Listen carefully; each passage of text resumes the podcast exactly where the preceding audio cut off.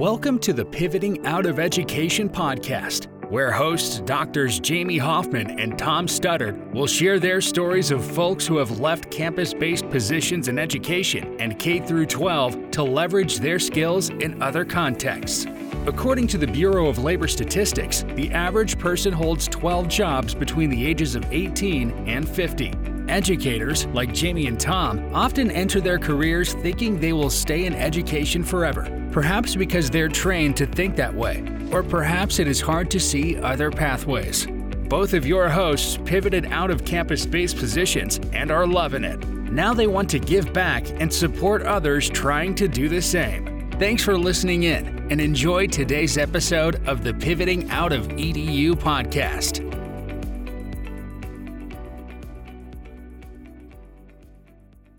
Hello, and welcome back to the Pivoting Out of EDU podcast. I'm Tom Studdert. And I'm Jamie Hoffman.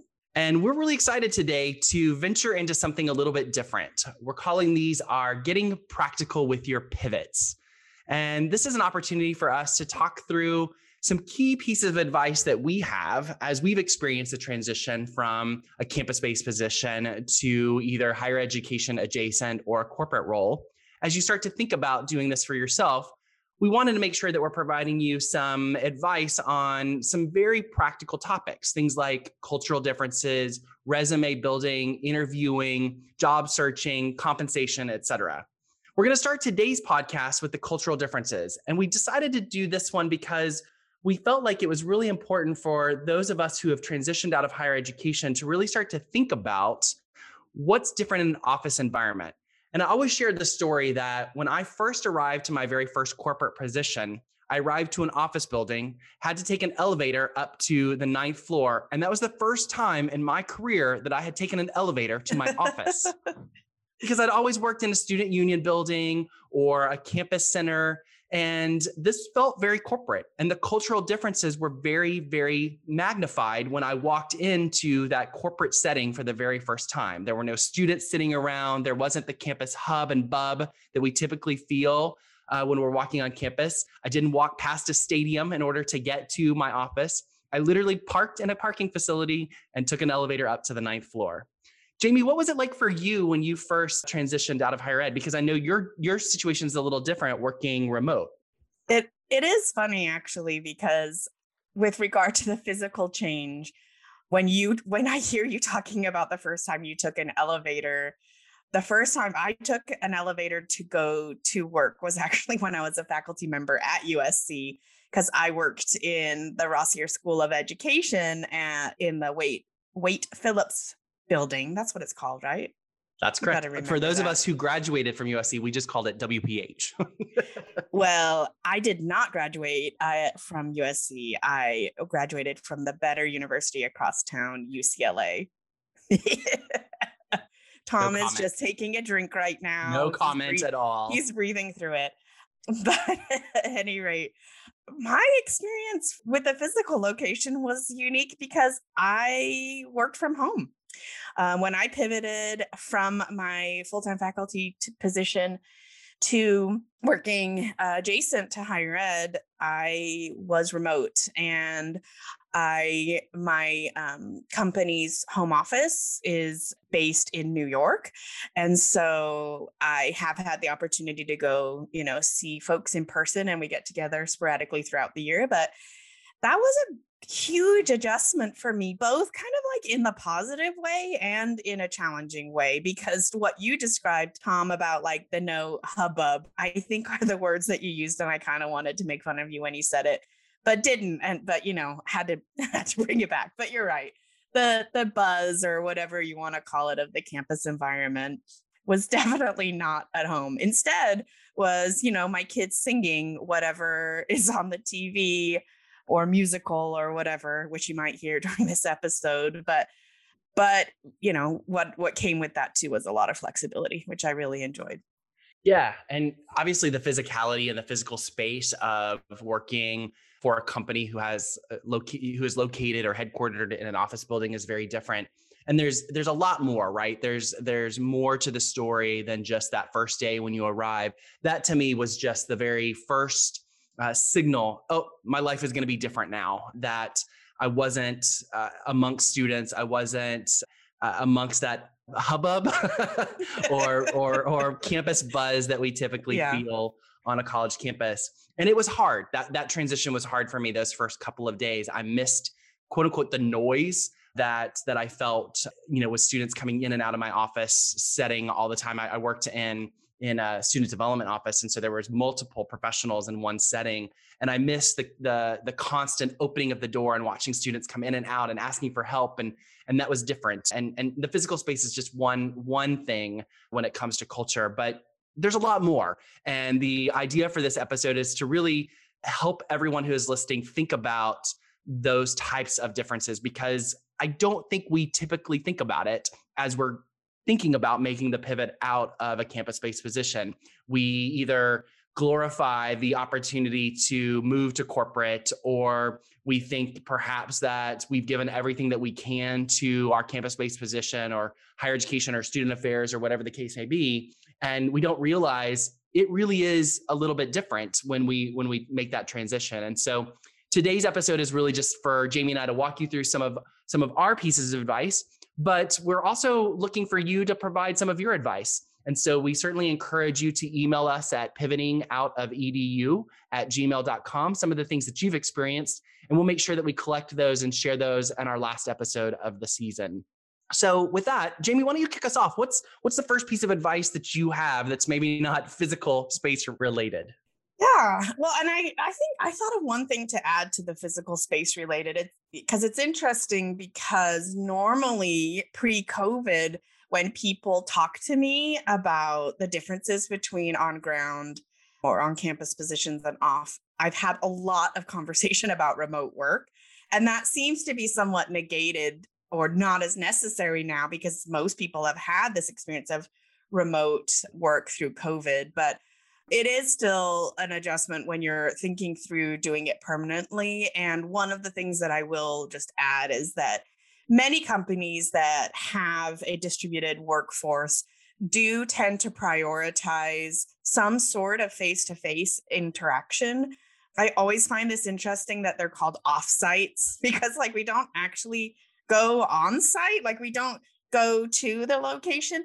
But even when I first pivoted out, the company I work for was really small and we would have an offsite, but we did actually have it on, on site in our office in New York. But anyway, now now we get together once a year or more, obviously barring COVID. And that really makes a huge difference. So for folks who are thinking about like, I don't know if I'd want to do that permanently, as you are searching for positions, do consider asking, like, how do you bring your team together? What kinds of funds are allocated for that in person engagement? I always say that what I really miss in working remotely is the space in between. And what I mean by that is like in the hallway while you're walking to a meeting, you get that quick catch up session, or you see someone sitting in a room on their own eating their lunch and you can pop in and have lunch with them or as a faculty member i'd get you know their early to classes stay after and it's it's the space in between sometimes called water cooler but i think it's the space in between that you have to really work hard to create in a, a remote environment. So think about asking employers about that. And now transitioning or pivoting as we like to say to to another huge difference. Well i don't know. Yeah no this one is huge I really, really enjoy the fact that the pace of change is much faster, as well as just the pace of the work is often much faster. Deliverables, you know, are expected by a certain date. We have to set that date. That, you know, you want to hold to that date. Many companies have project management software that's tracking everybody's completion and the percent of completion. And so you, you can feel like you have to move faster. I think a lot of student affairs people create their own project management systems. Like I didn't even know what I was doing was project management, but it really was. But there the pace is faster. And you know, I remember being frustrated on campus eh, on campuses where I really saw this great opportunity for change. And my supervisor and the person above them did too. But we knew the college environment. You need to have, you know, let's get a committee together that's representative of all units on the campus. And well, let's start meeting to plan the change. And then, you know, like a year later, maybe you get to actually start seeing some of this come to fruition. And I will say, in my role, we can, especially if it's just something that impacts our company ind- individually and not our partners, we can change something overnight if we want to. Whenever it's something that impacts our students or our partners, then we're actually leaning into the same socialization process for things. And we have to be realistic. And I often have to remind my colleagues, like, let's just remember it's going to take quite some time to make this change. So that's the pace is faster um, key points uh, that I wanted to make. Yeah, I agree with you, Jamie. The the the the days of pulling together a committee to plan something and spend a year investigating whether or not that was a good idea are not going to be something that you experience in a corporate role and it sounds like even if it's a higher education adjacent role the the speed is is just much quicker I have said many a time I can make a decision at 8 a.m. and we have it implemented by lunchtime that same day. And that was never the case when I worked in higher education because you really sought to get buy-in from that entire from the entire campus. And it's not to say that we don't get buy-in from our peers in the corporate world, but it just feels much faster to be able to get that that that buy-in from the people whether it be uh, you know other divisions of the company or uh, your boss or whatever the case may be if you've got a good idea and you can prove that it is something that will drive results then it's it's going to be usually green lighted very quick or green lit very quick.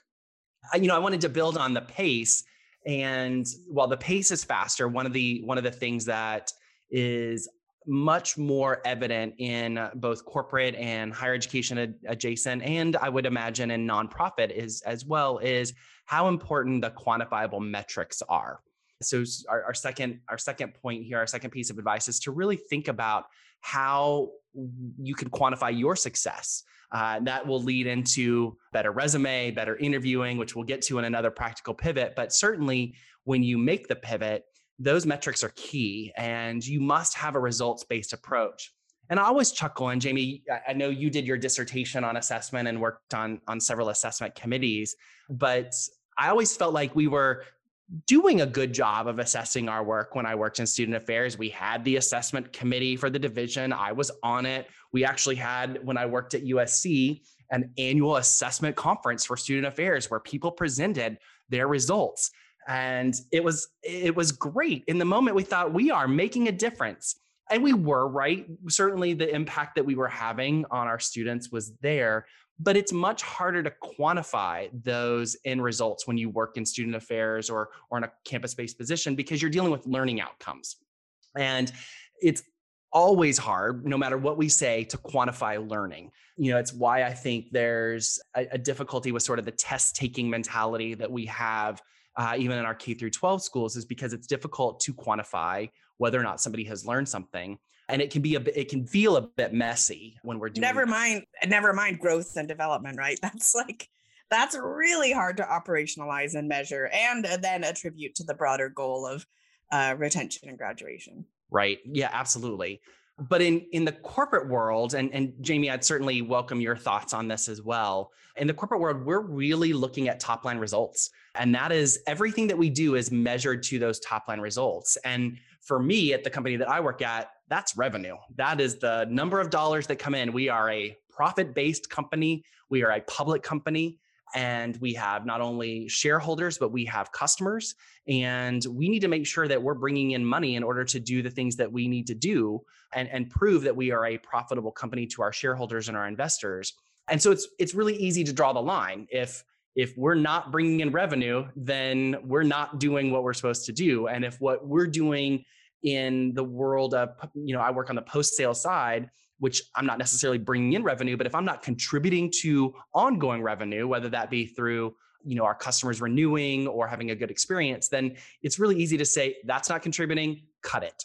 And everything that i produce on a on a weekly monthly quarterly annual basis ties back to the the objectives that we set that tie to to revenue. Now i know jamie you have mentioned a couple times that you know it's not just revenue for you but you also look at retention goals and persistence goals particularly in your program and, and at the campus but even those are numbers right you can quantify those and so if, if it's not a super clear line that you've achieved something, then it's not going to fly in the corporate world. And that's not true on the college campus. Yeah, I think I think that's very much true and I mean we I do have different metrics that I am, you know, working toward achieving which are more similar to what we talk about in higher ed like retention and graduation. But at the end of the day, yes, I mean I work at a business that is for profit that has to make profit to keep its doors open the particular business model I, I work under is geared toward trying to keep the cost down for students to get their their graduate degrees or undergrad degrees. And so we do often you know have to really try to make sure that we're being appropriate with our money. And it pushes us even more to say what is the value add of xyz like how is this really going to benefit the the goals of the company, um, inclusive of the financial goals. It is funny because as you're talking, it's just I, I think to myself, a, a lot of times it is this topic that causes some angst i think you know when you talk to people in campus based positions especially since i work adjacent and I'll go to NASFA or talk to people in student affairs. And there's almost like this feeling of like distrust, like I'm going to try and sell them something because I'm there, you know, for profit, which, you know, it just my role is not on the sales team at all. But, and I think I was probably like that when I worked on campuses. But at the end of the day, uh, it's weird that campuses don't function like this because, you know, and maybe it'll get more real because sadly now we're seeing campuses close because enrollment's not there. And it's just the same thing right now in, in my workplace. If we don't have enrollment or if we lose a bunch of students, the, the company could be largely impacted. In your world, if you're not making the revenue, the company could be largely impacted. And it really is the same on campus, but I think that we just take for granted that it's just always going to exist. And sadly, I'm, you know, we're we're seeing universities close across the nation or can combine together because of the finances not not being there because of low enrollment. Yeah, and I I remember once when I was leading an orientation program at USC, the assistant vice president for student affairs at the time wrapped up the orientation with the parents and I always I was always a part of that track. And he said, "Thank you for sending us your most prized possession. We realize that you are paying almost a quarter of a million dollars to send your student here for the next 4 years." Now, while those of us in student affairs don't necessarily see that that you know that that dollar amount hit our budgets but the the business of the university is based on that tuition revenue. I sat in various meetings where we would talk about you know the tuition increases year over year in order to make sure that the campus had an operating budget that uh, sustained year over year based on the services that one we wanted to provide as well as the services that were federally mandated to provide. And so you're right. At the end of the day the college campus were we were revenue based too. And you know i worked more on the enrollment side which is probably easier to draw a line between revenue and the goals of the university because we needed to roll a certain number of students. And it was always i remember always on you know may 1st when students would officially certify whether or not they were coming to the university that i worked at or a different one it was always sort of that give and take which you know then determined whether our operating budget was going to be met or if we were going to have to reduce uh, increase fees or increase tuition the next year and it's similar at, at, a, at the corporate environment you know yeah. again metrics and results are key and that's really the case at the university too. We just might shield ourselves a little bit in the student affairs world, but that is happening. The the university yeah. and I know that this is going to be sort of sacrilegious for some people to hear, but the university is a business. It it mm-hmm. has to be able to sustain itself year over year in order for students to get through, us to maintain work, et cetera. So I think you're right in in in, in sort of calling that piece out. Yeah, and the last thing I'll I'll say is that I I also think you know universities get stuck in in a negative way, but also in a positive way, traditions and doing things that they have always done and not really leaning into what is the measurable impact of this initiative. Like, should we really be doing this? Or you know, like I used to oversee leadership development programs and and I used to think, you know, this is a this is great and I really enjoy the idea that we can build le- a leadership curriculum or co-curriculum, but I did also think it'd be great if this was woven into the curriculum. You know, it, that just made a lot of sense. But anyway, clearly we're both assessment nerds, so we could talk about this a long time. And I do have to just tell everyone, I actually really liked USC. I just like to give Tom a hard time because obviously it's rivals, but I had a great experience there and met many, many wonderful colleagues. So well, and and I have just as much respect for my my colleagues across the city at UCLA. I always said that you that the city of Los Angeles was always blessed because we had two premier universities in our backyard, as well as yeah. many other institutions of higher education. Uh, it just so happened that both of them were really highly rated and competitive with each other in that world yes. of sports. That's right. That's right and I'm so like not connected to sports. My husband will be like, "Oh, the Bruins won the other day. They're doing really well." So, but I still like to give Tom a hard time for whatever I can, just so just so that's clear as listeners hear us throughout the season. All right, another difference and something to think about as you are considering this pivot and potentially interviewing is work schedules. Sometimes, but not always, they are more flexible. And that's definitely something that you're going to want to really ask about and understand. And I personally think it's appropriate to ask about that through the interview process because you need to remember this is not just about them interviewing you, this is about you interviewing them. There there are possibly some companies that are that for whatever the business functionality is, they need a 8 to 5, 9 to 5. This is what it's going to be.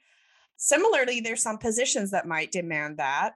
And then on the other hand, there's positions that, especially as I think you ascend up to leadership positions, that, you know, much like campus based positions, if you're a vice president, I know Tom and I can both I emphasize this, but as a vice president for the company, I mean, we we we work a lot and we work often night and weekends. A lot of that is by choice because we have a sense of ownership of our units, but look, it's still a lot. And so it's still worth asking about.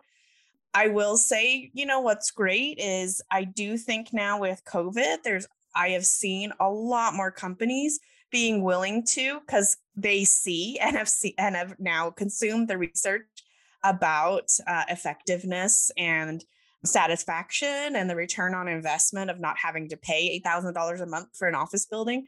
They're allowing more employees to work even fully remotely or even in a hybrid model. So make sure to ask about that and uh, you know like i always say i don't i don't know if you have like your goal or dream modality tom so i'll, i i'm curious of that but my dream modality would be to go to have an office that is close enough that i could go in two days a week because i would love to have the synergy of being around everyone and then being able to work from home three days a week. I'm not like super sad that i don't have that but i just after doing this now for almost four years. That would be sort of my like dream world. Yeah, it's it, it's funny, and I think that this is a very personal conversation for folks, right? Because it's based on your circumstances. You know, Jamie, I know that you know you have a partner, you have two small little girls who are in grade school. Who, for those of you who don't know, I absolutely adore, and they call me Uncle Tom because I absolutely love them. But, you know, for me, I'm single, I live alone. And so for you, the hybrid model sounds more ideal because of your circumstances and your family situation. I will say for the last year, I have missed going into the office on a daily basis. And when we reopen, if we reopen in a hybrid model or a, a you know some sort of you, you can choose your own adventure model, I will choose to go back to the office five days a week uh, because I miss the people it part of what I enjoy about going to the office are the relationships that I've built and continue to build with with people that that are brought in. And because I I live alone it's it's been very difficult the last year to be fully remote. Now there are days don't don't get me wrong that I love waking up and 3 minutes later I can sit at my laptop and have something you know ha- have some some work going on without having to stumble to the office. But I do miss the people. And so my preferred modality will definitely be you know sort of a, a full return to the office. But what I will say is that I think that people can choose to be productive in a way that makes sense for them. And I think companies, like you said, Jamie, are starting to to pick up on that lesson, particularly with the research that's come out as a result of COVID. You know, I want to I, want to sort of keep the conversation about work schedules going and sort of let that blend into our next piece of advice, which is work schedules are often different or have different modalities, but the work cycle is also really different in academics we know it's it's typically a year. And whether you're on a semester system or a quarter system things are very cyclical. You have very defined milestones. And that was something i really appreciated when i worked in higher education. Every august the school opened and you had that sense of campus opening and that excitement. And and I will say the buzz of campus opening was always my favorite time of year which is probably why I worked in orientation and and welcome programs you know football season was always in the fall. Basketball season was always you know stretching from the winter into uh, into march madness. Uh, you had very specific holidays. Everything was very cyclical. You knew when exams were going to be et cetera. But in corporate and particularly where i work and jamie I welcome your thoughts related to the higher education uh, adjacent space in corporate we are month to month quarter to quarter and annual to annual and and when i say that it means that you know the it's not an annual cycle. It's really a monthly cycle. I work for an organization that is primarily a sales organization. And so the joke is always for our salespeople you may be at the top of the leaderboard on the last day of the month but guess what? On the first day of the month you're back at zero and you got to start all over again. And that's because again it's a month to month cycle because uh, the way in which we judge our ourselves because we are revenue based is what did you bring in this month you know, my CEO, uh, and, one of the things he says quite a bit, and, and at first I, I was taken aback by it, but now I've really adopted it is we will pat ourselves on the back when we've done something well, but we will immediately move on to the next thing in our list of things to do because we've got to tackle the next project, we've got to tackle the next obstacle, we've got to tackle the next challenge. So we don't waste a lot of time saying, oh, great, great, great, great. We did such a wonderful job. We move right to the next thing because our customers are dependent on that. And so, because of the way we publish our results, the way we announce our results, and, and I work for a public company, and, and those results are published annually in investor calls and analyst calls, everything is very cyclical in a month to month versus a year to year. You know, we don't have football season, we don't have orientation, we don't have the same type of system that the higher education world does. Yeah, I think I I can see that, and it, it's actually been interesting in my experience because when I I first made the pivot, the company I worked for actually focused more on month to month and quarter to quarter and I was I was like always having to google wait when does the second quarter end because my brain was so wired to like all right mid-May is when you know the summer starts. And so I had to make that pivot but the interesting thing is that over the last year or so we've actually completely changed our metrics now and on our well some work streams i should should clarify some work streams are have faster change like recruitment but you know there's a regular cycle of recruitment and bringing students in. We recruit students three times a year and so you know there can be students who deposit today for the fall et cetera. So those there's a lot of change there and so much like you described your like monthly goals, et cetera, there's definitely that taking place in some work streams where I work. But by and large, I am still thinking semester by semester. You know what? You you mentioned something about the celebrations and then like move on because there's the next thing. And that's been something that has been been brought up in my company like we don't we need to more celebrate our accomplishments. And we had kind of talked about the fact that maybe the reason why we're not as good about doing that is because we're we've been at startup mode and there's always more to do. But you know one thing i thought about is like and this is good kind of like uh, to emphasize the next point that's different but there is no natural quote unquote ending now, I know when you work in orientation, because I did as well for, for three years, there's not really like an ending because like this the summer is your beginning. And then if you do new student programs, it never ends. And we we get that right. But a lot of folks on college campuses have this natural culminating experience at the end of the year. In fact, it's even symbolized with graduation, right? Like it's a it's a celebration event and people have all of the things where they acknowledge each other. There's award ceremonies and the like. And I think because in the business world, we don't have a natural ending, it is harder to figure out how to punctuate our work with celebrations. But that that is a good segue to say um, something to be prepared for and to think about when you're looking to make the pivot is there's much like there's no sort of ending, quote unquote, there's really not much of a, a distinct downtime. Most businesses run 365 days a year with a sprinkling of holidays where it's officially shut down. So when you are negotiating your package, which we will talk about on another episode, you know, you do want to think about the quantity of vacation days, and you need to be very realistic that if you're used to leaving during winter break and going to see your family for three weeks, um, which I know, like student affairs folks, you get a limited amount of of vacation days as well, but one of the things is is the work continues. So you know if you take three weeks off you're going to miss a lot. And it, and quite frankly someone else literally has to do what your job when you're out. So it's it's hard to take that amount of time. People do it but it is it is tricky. It's also been i mean this part for me has been tricky that it's it because there's no clear downtime it's hard to find the right time to refresh.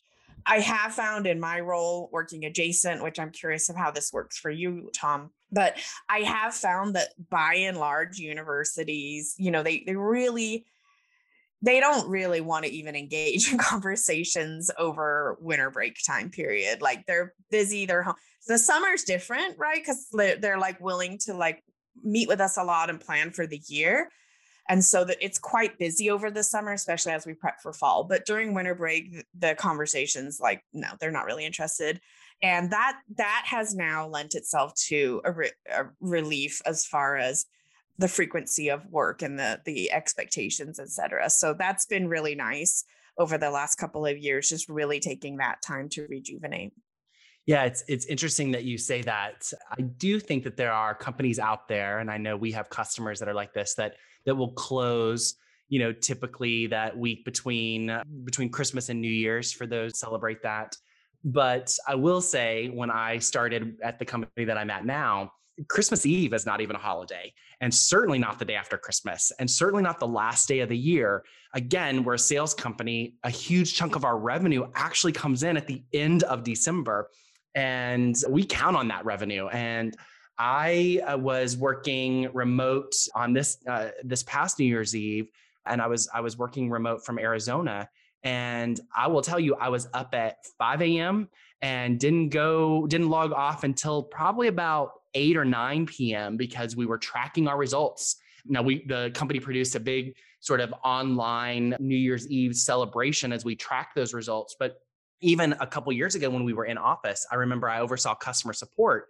And one of the things that we did in customer support was activate new users who had just purchased access to our platform. Well, when you have thousands of new users come on on the last day of the year, we were staying until 8, 9, 10 o'clock at night on December 31st in order to make sure that those people who had bought access had access in that moment.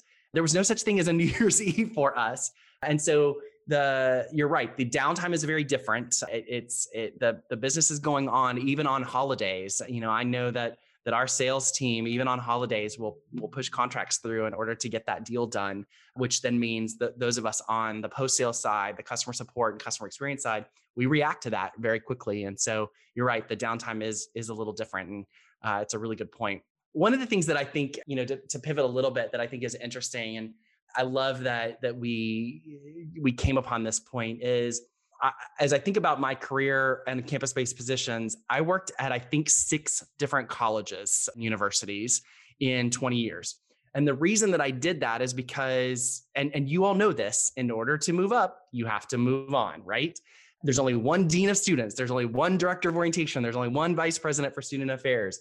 And the uh, hard part, and I was just having a conversation with someone who's in residence life uh, about this just the other day. The hard part is when it's your time to move up, it's based on what's available. It's not necessarily, you know, your dream school or your dream position. It's okay, what's out there this year? Who's retiring this year, et cetera.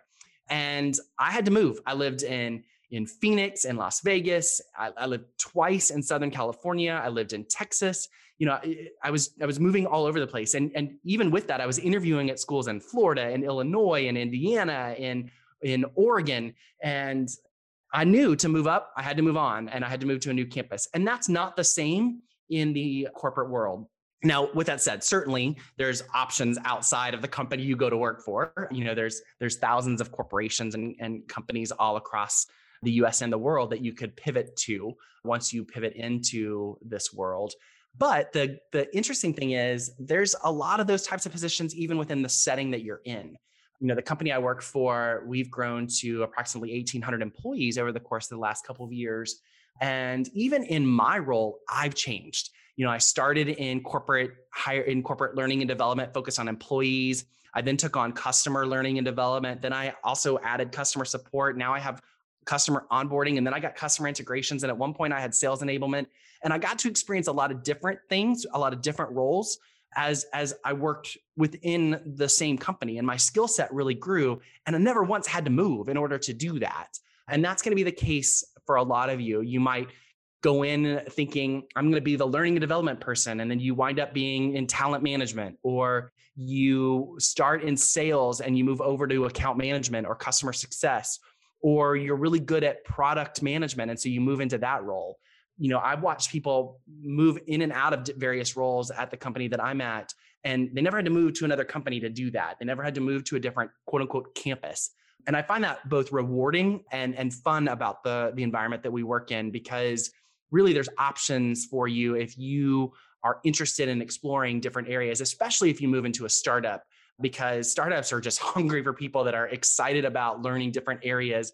And similarly to student affairs, in startups, you're sort of got to be a jack of all trades. You got to know a little yeah. bit about everything in order to be successful. Jamie, I know you're currently in a startup. What do, what do you think about that? Absolutely. I mean, and and if you're under the the right kind of leadership, they're not looking at, well, have you done this before exactly like this? They're like, if you're willing to dig in and do this, great, let's get it done. And and some some things are just as small as like in the beginning, many many startups don't have full expanded HR departments. And so it's like, oh, well, I'd love to do a leadership training or I'd love to build a, a, a manager sort of training sequence. And so I can help co lead that. But no, that's definitely been my experience. And and really the only thing I'll add is that you know for for you Tom moving across the country I mean I actually partly think you just like it. He's like yeah I'm just going to choose to move from Washington state to Washington DC and like you know I I think that's great for you and and I acknowledge that some people are in your shoes that you know you'd like to be able to choose the move but at the end of the day it isn't a huge blocker in your life. Whereas people maybe in similar positions like me you know my my parents and my in-laws both live in the same town i live in. And it's very very important for me that my children know their grandparents. And so i i really consider myself for the most part location bound. And there's not a lot of universities or colleges where i live. I mean if you looked where i live on a map you would see a ton of colleges and universities in Southern California and Los Angeles specifically. But if you've driven eh, by where I live, like Tom has, you know that you do not want to drive from Ventura to LA on a daily basis because you're going to be spending about four hours potentially a day in a car. So anyway, you know, it's a, it's a prohibitor for for many folks, especially I think if you do have children or if you have parents that you're also, you know, somehow supporting. So it's been really great being at, at a place where I do feel like I can continuously grow and be challenged. I've been promoted mostly every year as the company has grown. And even recently, again, meeting, reaching about my four year mark, have recently sort of raised my hand to my boss and said, you know, I think I could take on more. Like I, I'd like to feel more challenged. Here are some of the things I'd like to do. And I have a meeting now on Monday with someone to talk about uh, some other things I might be able to take on. So it's definitely a real added bonus. And let's see, our last few ones that we wanted to cover, I think we could go through relatively quickly. That is worth sharing with folks. And um, the next one I wanted to share is just I and I talked about this on my practical pivot, so I won't spend a lot of time on it, but I've really found that we can just be more direct in in non-campus based positions than in campus positions. And again, I, I think I talked about it a fair amount, but I've really felt like I can can be honest and bring my strengths in a in a using radical candor, caring and direct way and I have really appreciated that because I've been able to bring my whole self. Yeah, I think beyond the communication piece, one of the things that sort of is a good segue to that is the the concept of politics, right? And not the politics that we're talking, you know, what happens every 4 years in a presidential election, but the politics that happen on a campus or in a company. There are going to be politics no matter where you work. That is the case for sure. Although, if you talk to somebody at where I work, one of our mantras is no politics, and yet we have them everywhere. It's it's just different. The politics are very different, eh, you know, in in the corporate setting versus the higher education setting. In the corporate setting, because again, as we've mentioned before, we're extremely results driven. There's there's oftentimes that we can sort of quote unquote be in each other's business because we're we're all sort of marching towards that same goal, right? Um, I'm working towards a goal. The product manager who manages the product that I'm trying to uh, post sell is marching towards a goal. The account manager is trying to upsell that that particular account. We're all working together. So you would think, great, there's a lot of symbiotic energy there, but we're also all working towards the same goal, which means we may have different ways of getting there. Where in higher education, I manage the orientation office. Somebody else managed the admission office. Somebody else managed the the scholar office. Somebody else managed the student activities office. And I wasn't really concerned what was happening in the student activities office because I was really concerned about the orientation office.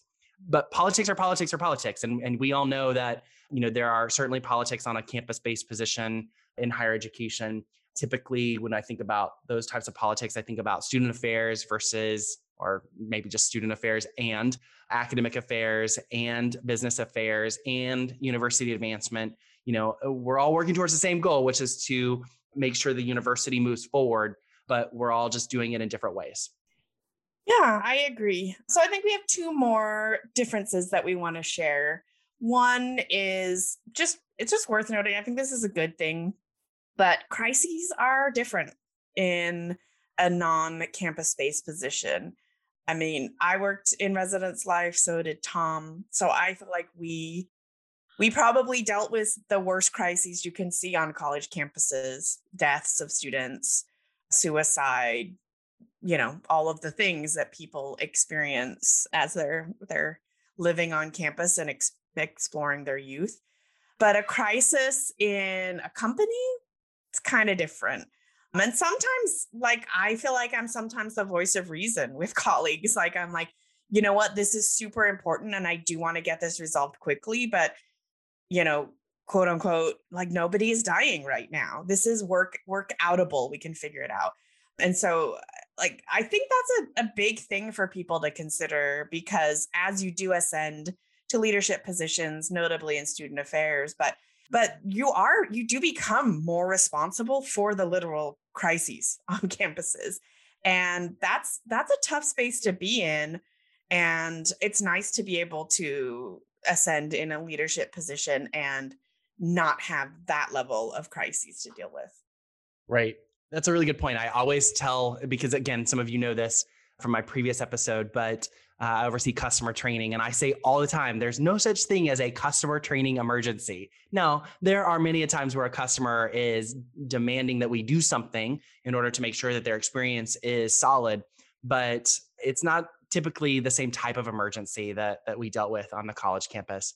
And uh, finally, you know, sort of a good segue from that is the impact is different. I have shared many a time with colleagues that the thing I loved most about working on a college campus was those light bulb moments when I would watch a student get it, when I would watch a group of students get it. And not to say that, you know, I don't have some of those moments with my colleagues now, but I think we all know it's different. We're watching an 18 or 19 year old for the first time develop a skill around critical thinking that they didn't have before.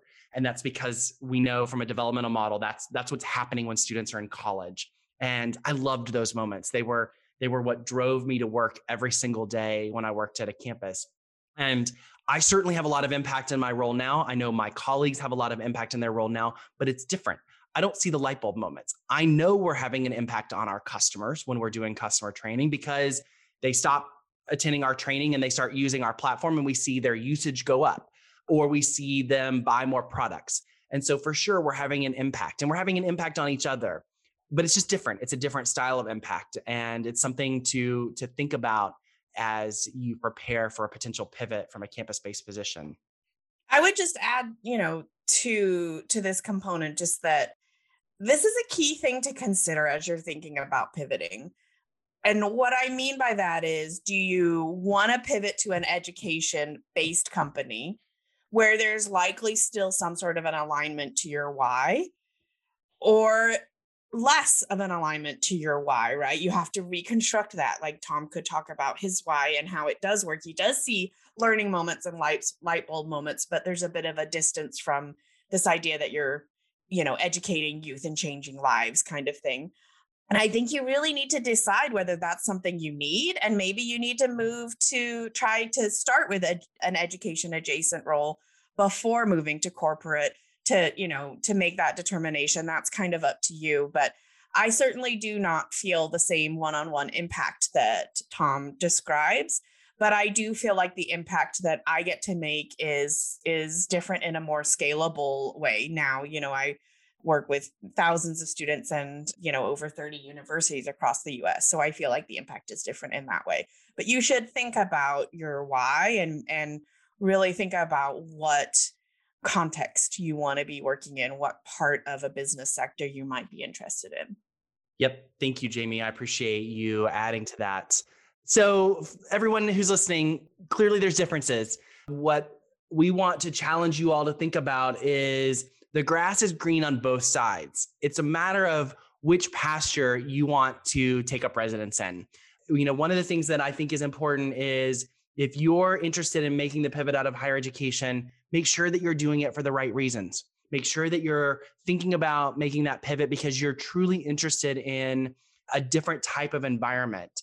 I realize full well that higher education, campus based positions, student affairs positions lead to a significant amount of burnout. I know for sure I was tired almost every year after orientation. I felt like I needed to go into hibernation mode. But that's not the time to make the decision to leave higher education or to leave a campus based position. Really think through what it is that, that you want to achieve with a pivot. Where do you want where do you want to go? Where do you see yourself going? And think about the differences between what you're doing now and what you could be doing in the future. So with that, uh, that will close up our first practical pivot with our advice about the cultural differences between campus-based positions in higher education and corporate-based positions in an elevated office building. So, with that, Jamie, thank you so much for joining us today. And we look forward to our next practical pivot in the next couple of weeks. As always, thank you to our guests for joining us. Additionally, special thanks to our sound editor, John Alexander. We spend one third of our life at work. It should be something we believe in and have a passion for. It's okay if that passion changes. If you are thinking about pivoting out of education or know someone who is, visit our website at pivotingoutofedu.com for advice, testimonials, and blog articles. Have advice to share or would like a private consultation? Contact Jamie or Tom via the website or at pivotingoutofedu at gmail.com.